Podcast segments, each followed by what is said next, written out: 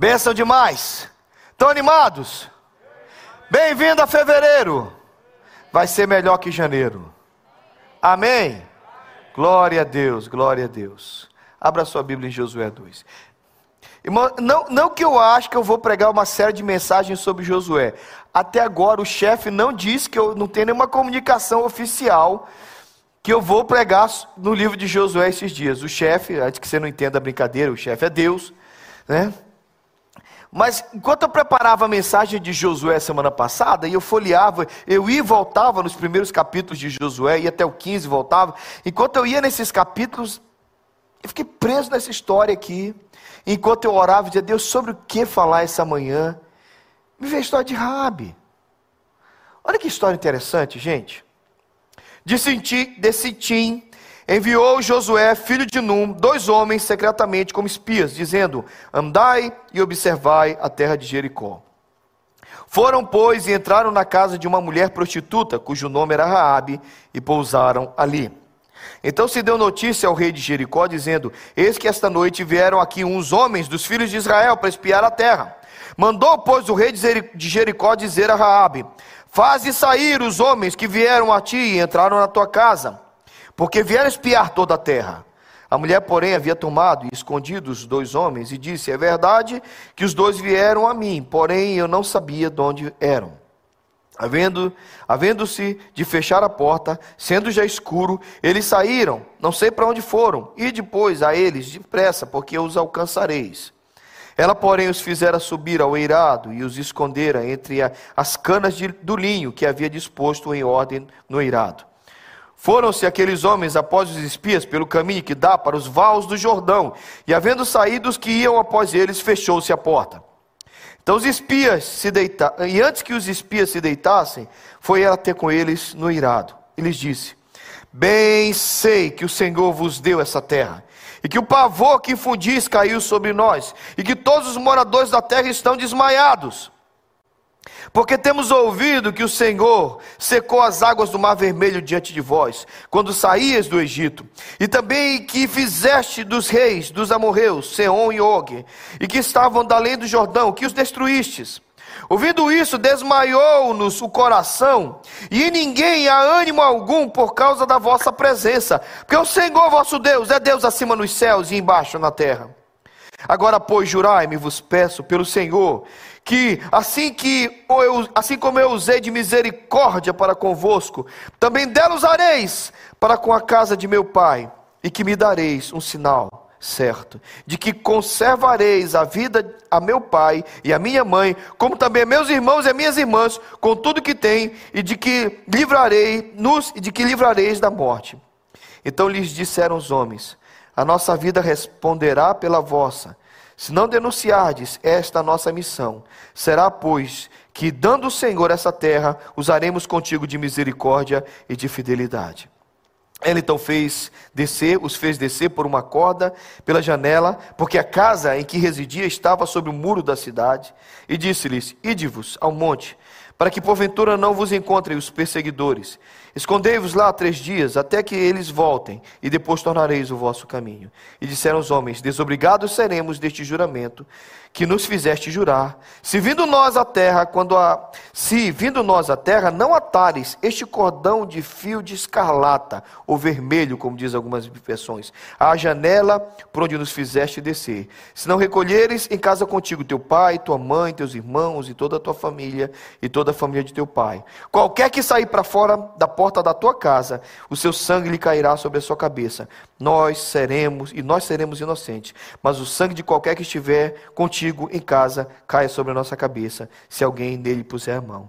Também se tu denunciardes esta nossa missão, seremos desobrigados do juramento que nos fizeste jurar. jurar. E ela disse: Segundo as vossas palavras, assim seja. Então os despediu e eles se foram e ela atuou e ela atou o cordão de escarlata na janela. Ela amarrou o cordão vermelho na janela. Vamos orar. Senhor Jesus, obrigado. Obrigado pela tua palavra. Obrigado por tudo que o Senhor tem para nós. Obrigado porque o Senhor nos congregou essa manhã para ouvir a tua voz e para aprender o que o Senhor tem para a gente. Senhor, abre o coração, nos dá ouvidos para ouvir, mente para compreender a tua palavra e, acima de tudo, Senhor, Tem misericórdia de nós, para que esse tempo não passe tolamente, gasto em consequências, sem percepção. Fala com a gente, palavra nova, palavra verdadeira, e tem misericórdia de mim, tem misericórdia de mim, que preciso pregar a tua palavra, em nome de Jesus. Amém. Esse é um daqueles textos que você diz assim: esse negócio aqui está perdido, muito tempo gasto em pouca, em pouca importância. A grande campanha de Israel vai acontecer agora. Moisés morre, como eu preguei semana passada. Josué é o líder. Eles estão diante da terra prometida. E o primeiro grande desafio é a maior cidade, a mais poderosa, mais fortificada, aquela que todo mundo temia. Gente, Jericó não tinha um muro. Eu, eu fui estudar um pouquinho. O, o cara lá da Universidade da Palestina disse que eram dois muros. Cinco metros entre eles, dez metros de altura. O primeiro muro de dois metros de largura, o segundo de quatro metros. Eram dois grupos, eram dois muros. O primeiro mais externo e o segundo mais interno. E esses muros eram lugar de habitação, mas extremamente fortificados. Pensa no negócio poderoso. E pensa no medo que Israel tinha de enfrentar Jericó. Mas chega a hora de enfrentar Jericó. Josué é o líder, então vamos lá. Vai lá e manda dois espias. Essa história podia ter sido contada assim na Bíblia. Josué mandou dois espias. Eles foram lá e tiveram certeza que a cidade estava com medo. Pronto. Um versículo resolvia isso. Um versículo, um único versículo resolveria essa história. Deus gasta um capítulo inteiro. Então, quando Deus gasta um capítulo inteiro, quando Deus resolve detalhar alguma história, Deus quer falar com a gente. Amém? Então Deus quer falar conosco sobre essa mulher chamada Raabe e sobre a janela no muro, que é uma coisa maravilhosa para você e para mim. Raabe recebe esses dois homens.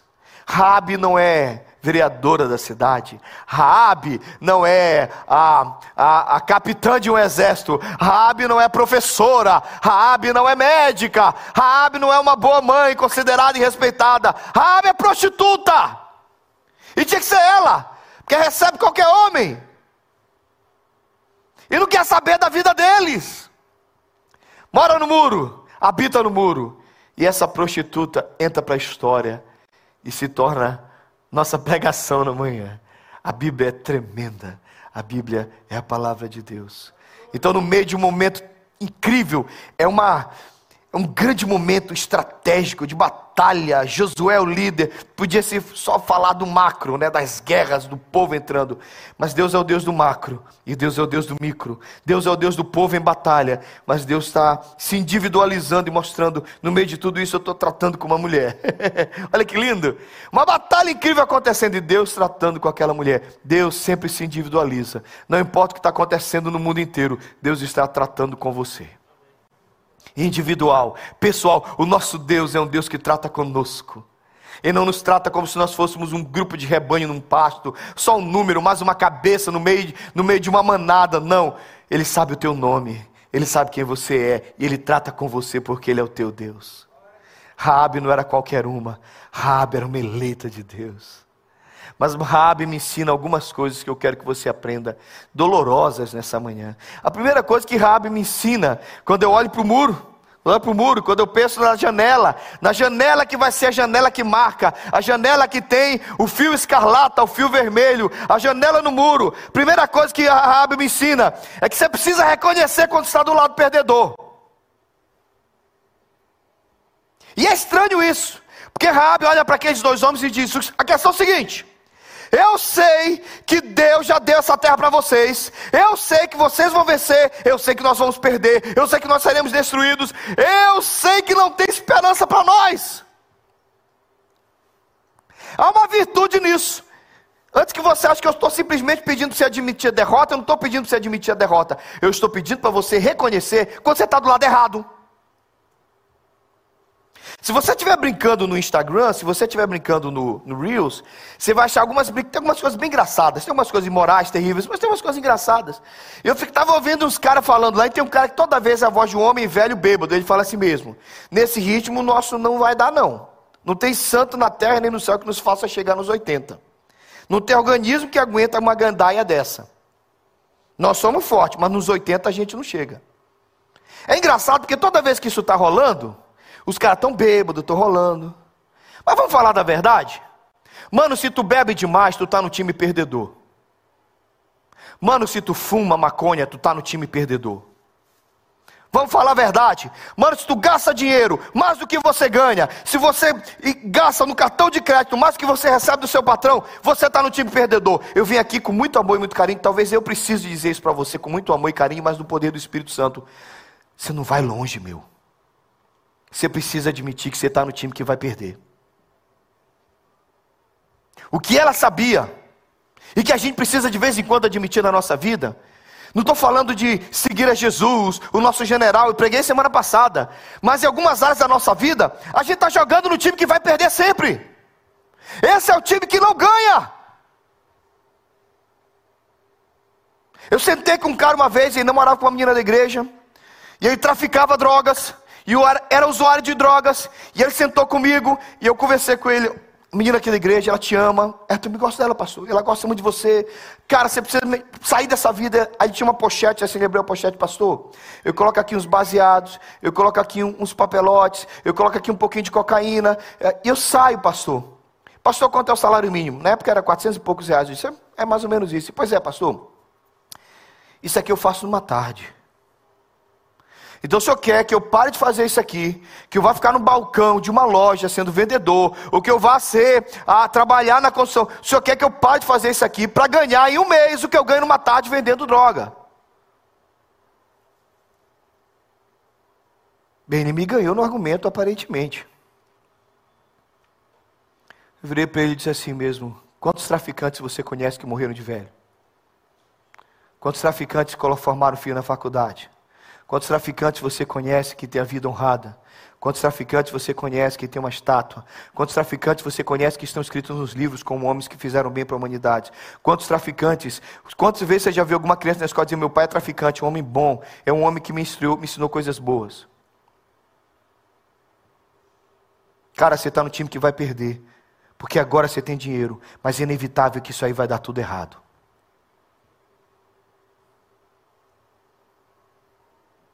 Então, com muito amor e muito carinho, eu preciso dizer para vocês: Raabe olha para aqueles dois espias e disse: Gente, eu sei, nós estamos no time do lado, nós estamos no lado que vai perder.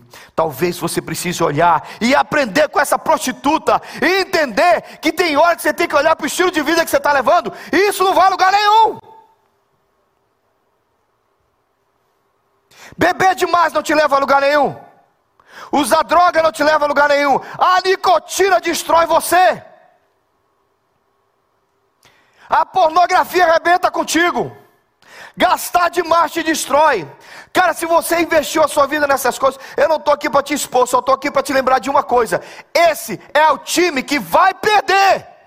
Você está do lado que não tem chance de dar certo. O que a nossa Rabi está dizendo é o seguinte: eu sei que eu estou do lado que vai perder, mas eu não quero ficar aqui.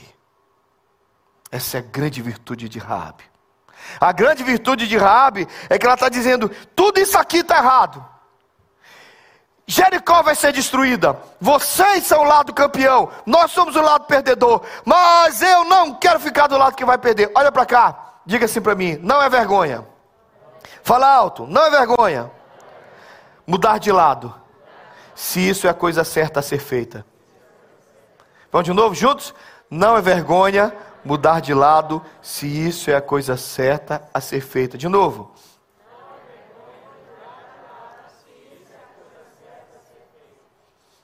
Então, se você está do lado errado, se você está no time que está perdendo, se você está investindo a sua vida, se você está reconhecendo na sua vida um padrão, uma maneira, escolhas que estão sendo destrutivas e que não tem jeito de dar certo, eu vim aqui em nome de Jesus e no poder do Espírito para te lembrar: sai dessa, mano. Porque Rabi fez isso. Ele disse: Isso aqui não vai dar certo. Nós vamos perder. Mas eu não quero estar do lado perdedor. Mano, eu não quero viver do lado que vai derrotado. Vai ser derrotado. E eu não quero que você viva também. Muda de lado. Muda para o lado de Jesus. Quantos podem dizer amém? Rabi muda de lado. Ah, talvez o, o que seja doloroso disso tudo é que quando ela muda de lado, ela muda de lado fazendo um pedido de misericórdia. Ela olha para eles e diz: Nós vamos morrer. Eu sei que vocês vão destruir. Mas eu estou usando de misericórdia com vocês. O rei queria pegar vocês, o rei queria matar vocês, o rei de Jericó queria prender vocês porque vocês estão do lado de Josué. Mas eu salvei a vida de vocês. Então eu usei de misericórdia com vocês. Eu quero pedir que vocês usem de misericórdia comigo. E eles fazem juramentos. Irmãos, sabe o que, é que eu gosto desse texto? É que esse é um texto de misericórdia. É misericórdia de um lado, é misericórdia de outro. E Raabe usa de misericórdia para aqueles dois homens, para com os espias e diz: "Com a mesma graça, com a mesma bondade, com a mesma compaixão que eu tratei vocês, eu peço que vocês me tratem." Segunda coisa que eu quero que você guarde no seu coração sobre essa história. Querido, guarda isso. A misericórdia sempre funciona. Sempre. Sempre funciona. A misericórdia sempre dá certo. A misericórdia sempre dá certo. A Bíblia diz: bem-aventurados misericordiosos, misericordiosos, porque eles alcançarão misericórdia. Esse é um jeito de viver, esse é um estilo de vida. Esse é o melhor investimento que você pode ter na vida, é agir de forma misericordiosa. Porque enquanto você age de forma misericordiosa, aquilo que você semeia volta para você. O que ela está dizendo é: eu estou sendo compassiva, eu estou sendo misericordiosa, eu estou sendo bondosa com vocês. Sejam assim com a minha família. Eu sei, irmãos, que é muito fácil para nós. É muito fácil a gente pensar assim: ah, mas ela é uma prostituta. Ela é uma prostituta. Mas aí é que é o grande tchan da história. Olha para mim em nome de Jesus. O que o texto está me ensinando, o que esse livro maravilhoso está ensinando para você e para mim, é que até a mulher da vida é fácil até mulher perigosa. Porque nós temos os nossos pecados favoritamente piores, não é assim, irmãos? Fulano mentiu. Ah, mentir é feio. Matou. Ah, esse sim é o pior de todos. Mas tem gente que numa mentira mata toda uma história. E aí? Nós temos os nossos degrees, né? nós temos nossos níveis. Fulano é fofoqueira. Ah, ela é fofoqueira. Tá bom, mas a gente até se diverte com as histórias dela. A outra é a prostituta. Ah, não, aquela vai para o inferno. Será que é assim, irmãos? Ou será que é tudo pecador? Ou será que é tudo desgraçado? Será que é tudo que está indo para o inferno? E a única misericórdia que pode existir é de Deus. A prostituta olha para os homens do povo de Deus, os homens que pertencem ao povo de Israel, os filhos de Deus, e diz: Eu estou usando de misericórdia com vocês. O que eu posso esperar? Eles dizem: misericórdia. Talvez você pense, ela podia ser uma pessoa melhor. Não sei nada de Raabe. Eu só sei que a misericórdia de Raabe vai mudar radicalmente a vida dela. Os homens mais justos que existiam na época de Jesus eram os fariseus. Cuidado, porque hoje a palavra fariseu ganhou a ideia de hipócrita. E todas as vezes que você ouve alguém falando de um fariseu, ah, fulano é fariseu. Claro, para nós hoje a palavra fariseu é sinônimo, a palavra é sinônima da hipocrisia que existiu naqueles homens. Hipocrisia por quê? Cara, o fariseu era um homem tão correto, mas tão correto que ele dava dízimo de coentro e de hortelã. Que eram plantas que ninguém dava valor nenhum, porque dava no mato. Você ia lá e pegava hortelã no mato. Lembra do capim santo que dava lá no Brasil, que a gente pegava em qualquer lugar? Pois é, assim era hortelã, mas os caras eram tão xiitas, os caras eram tão caxias, os caras eram tão certinhos, eles eram tão obedientes à lei, que até quando eles pegavam o hortelã, eles tiravam os 10% do hortelã. Aí Jesus olha para aqueles caras e diz: raça de víboras. Como, aliás, João Batista chama de raça de víboras, Jesus chama aqueles homens de hipócritas. Diz que eles fedem sepulcros caiados. E o que, que Deus está falando com a gente, irmão? Simples. Até a prostituta, quando usa de misericórdia, alcança a misericórdia. E até o homem que faz tudo certo, quando se enche de justiça própria, é rejeitado por Deus. E alto lá, porque chega nesse ponto, você diz: Ah, então tá bom, pastor, vamos pecar e ser bonzinho, bonzinho porque também ter vida santa é faz a gente ser rejeitado por Deus. Não. O que a Bíblia está ensinando para a gente, Ilmar, é que eu preciso, eu preciso sim andar corretamente, mas por amor a Deus, por obediência ao Senhor, em temor a Ele, não para tentar conquistá-lo com as minhas ações, porque as minhas ações não conquistam a Deus. O que esse livro me ensina, e eu amo esse livro, o que esse livro me, me, me discipula, como ele me discipula, me discipula, é lembrando que misericórdia atrai misericórdia. E eu sei, agora deixa eu falar do meu coração, da minha experiência. Ah, as pessoas mais infelizes que eu conheço são as cheias de justiça própria. Porque elas querem justiça para elas, elas querem justiça para outros, e elas querem resolver tudo acusando e apontando o dedo. E a lembrança de Deus é que eu preciso de misericórdia, por isso eu preciso usar de misericórdia. E a misericórdia não falha nunca, gente. Nunca, nunca. Até uma prostituta, quando usa de misericórdia, recebe misericórdia. Misericórdia com seu pai, misericórdia com a história da sua mãe, misericórdia com a história dos seus filhos, misericórdia com a história dos seus colegas, misericórdia com os seus amigos, misericórdia principalmente com você, misericórdia com a igreja de Cristo, misericórdia com os irmãos que te cercam. Vai semeando misericórdia. A misericórdia volta. A misericórdia sempre funciona. Porque a misericórdia fez uma prostituta se transformar em tataravó de Jesus. Porque caso você não saiba, na genealogia de capítulo 1 de Mateus, Raabe está lá. Raabe está entrando para a história agora. Num ato de misericórdia, Raabe se torna se torna ascendente de Jesus. Jesus vai ser descendente de Raabe. E ela é só uma cananita, e ela é só uma gentia, mas ela usou de misericórdia. Leia lá o número 2 bem alto. Quer fazer acontecer? Usa de misericórdia. A misericórdia sempre funciona. A misericórdia sempre funciona. Terceira coisa, que a gente está indo para a ceia. Aconteceu. Pagou, Jeff, de repente. Voltou? Ok. Ok. E talvez seja o mais interessante. Rabi morava no muro. Ela morava no muro externo. As portas se fechavam. Jericó era muito, muito protegida. Jericó era belicamente, eu não sei se você já foi num forte, na minha cidade tem um forte do castelo, eu fui num forte que tem no Amapá, em várias cidades no Brasil tem fortes, se você já foi num forte, você já viu aqueles canhões, você já viu aquelas pedras, e todas as vezes que eu penso em Jericó, eu penso naquela formação, Rabi morava no muro, a vida de Rabi era o muro, tudo que Rabi conhecia era aquele muro, e aquele muro ia cair, Presta atenção, irmão.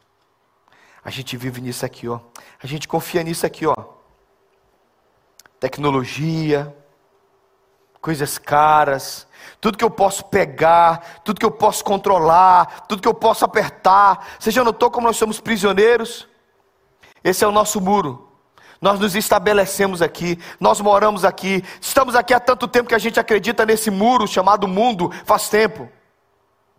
Mas se é, que é, se é para pregar pesado, então deixa eu te lembrar: isso aqui tudo vai acabar, minha gente.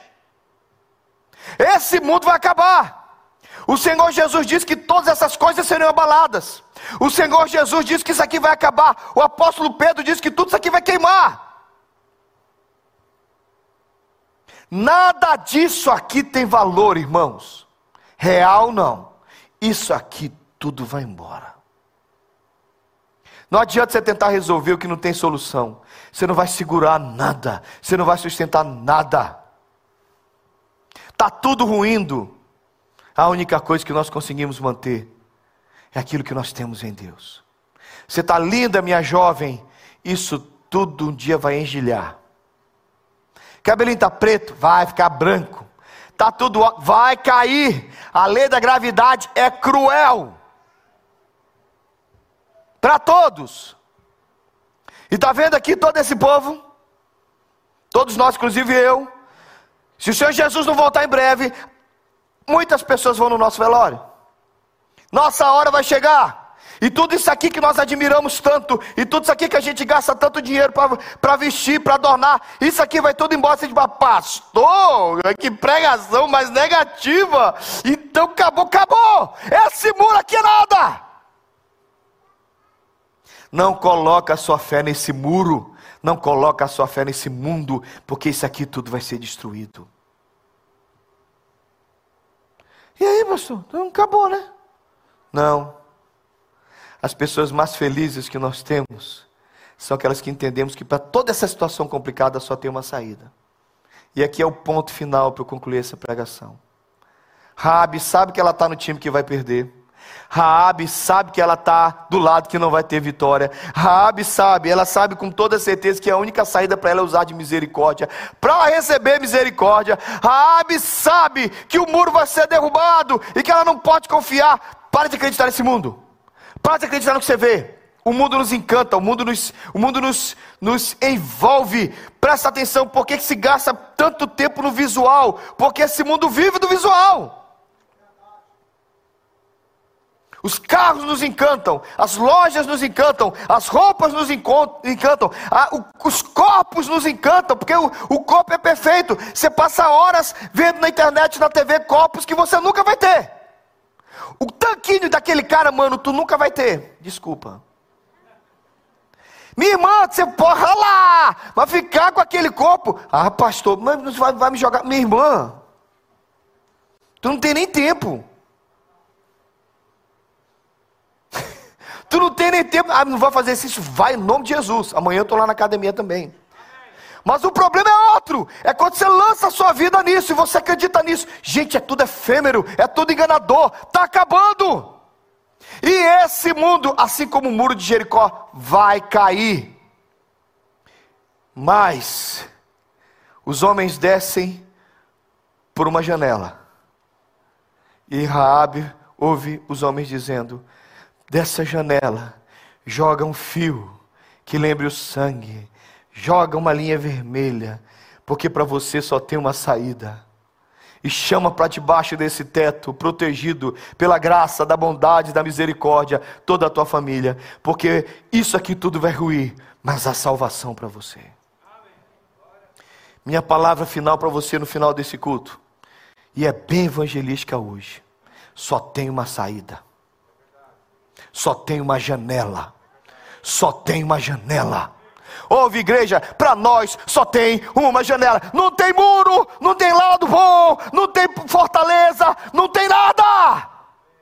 Só tem uma janela de salvação para nós. Ela se chama Jesus Cristo a única janela que nos salva, o sangue do Cordeiro. Todo mundo entende muito bem por que, que o, o fio tem que ser vermelho. Lá no capítulo 6, no versículo 25, Jericó cai, mas Raabe e sua família são libertados. Eles não morrem, eles são preservados. Toda a casa de Raabe é preservada.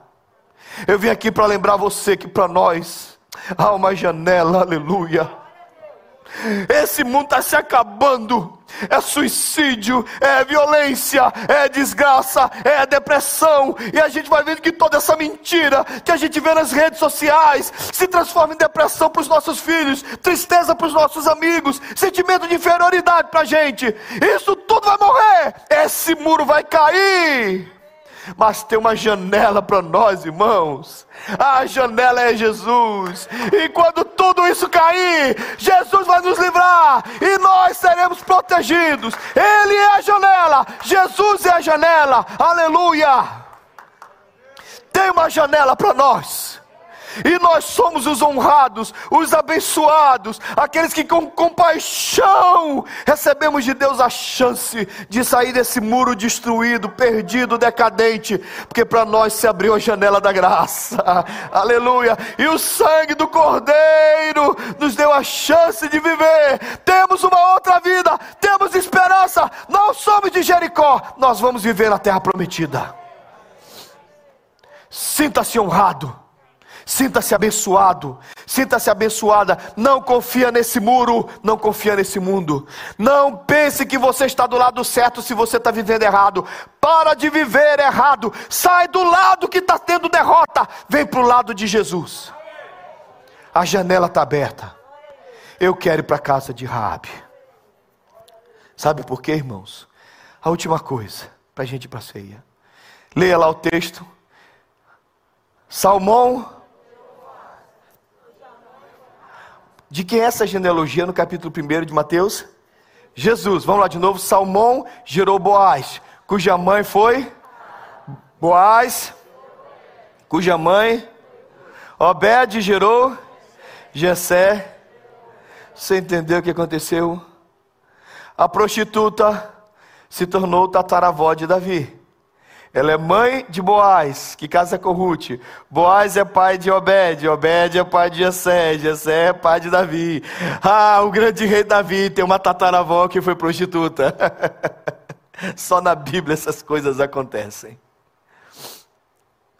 Porque o nosso Deus na janela da graça, nos coloca em lugares que a gente jamais poderia acreditar que Ele nos colocaria. Por isso eu termino te dizendo que a misericórdia vai te colocar em lugares que você nunca imaginou. Para você só tem uma saída: misericórdia de Deus na sua vida, na janela da graça, e você usar misericórdia com os outros. Pessoal do louvor, vem para cá. Vamos curvar nossa cabeça, pedir para os presbíteros tomarem posição na mesa. Vamos, irmãos, vamos pela janela da misericórdia. E para você que assistiu esse culto e precisa entregar sua vida a Jesus, o culto foi para você. Você sabe o que você está precisando. Você precisa virar crente. Você precisa se converter. A janela está aberta para você. Recebe a janela. Não confia nesse mundo, não. Esse muro todo vai cair. Aleluia. Mas para nós, a porta da graça, a janela da graça está aberta. O sangue do Cordeiro é o sinal. E quando tudo isso aqui for destruído, nós seremos libertos e protegidos. Receba Jesus como Senhor. Vem para o lado de Jesus, vem, querido. Vem para o lado de Jesus. Pedir para Marcelo fazer oração, consagrando os elementos, mas orando pela mensagem e por aqueles que estão dizendo sim. Diga sim para Jesus, querido. Diga sim. Diga sim, vem para o lado de Jesus. Ah, pastor, a minha avó era de uma igreja, de uma igreja de tal religião, minha tataravó. Querido, não é vergonha mudar de lado, quando mudar de lado vai salvar a sua vida. Foi o que Rabi fez. Vem para o lado de Jesus. Receba Jesus como Salvador da sua vida.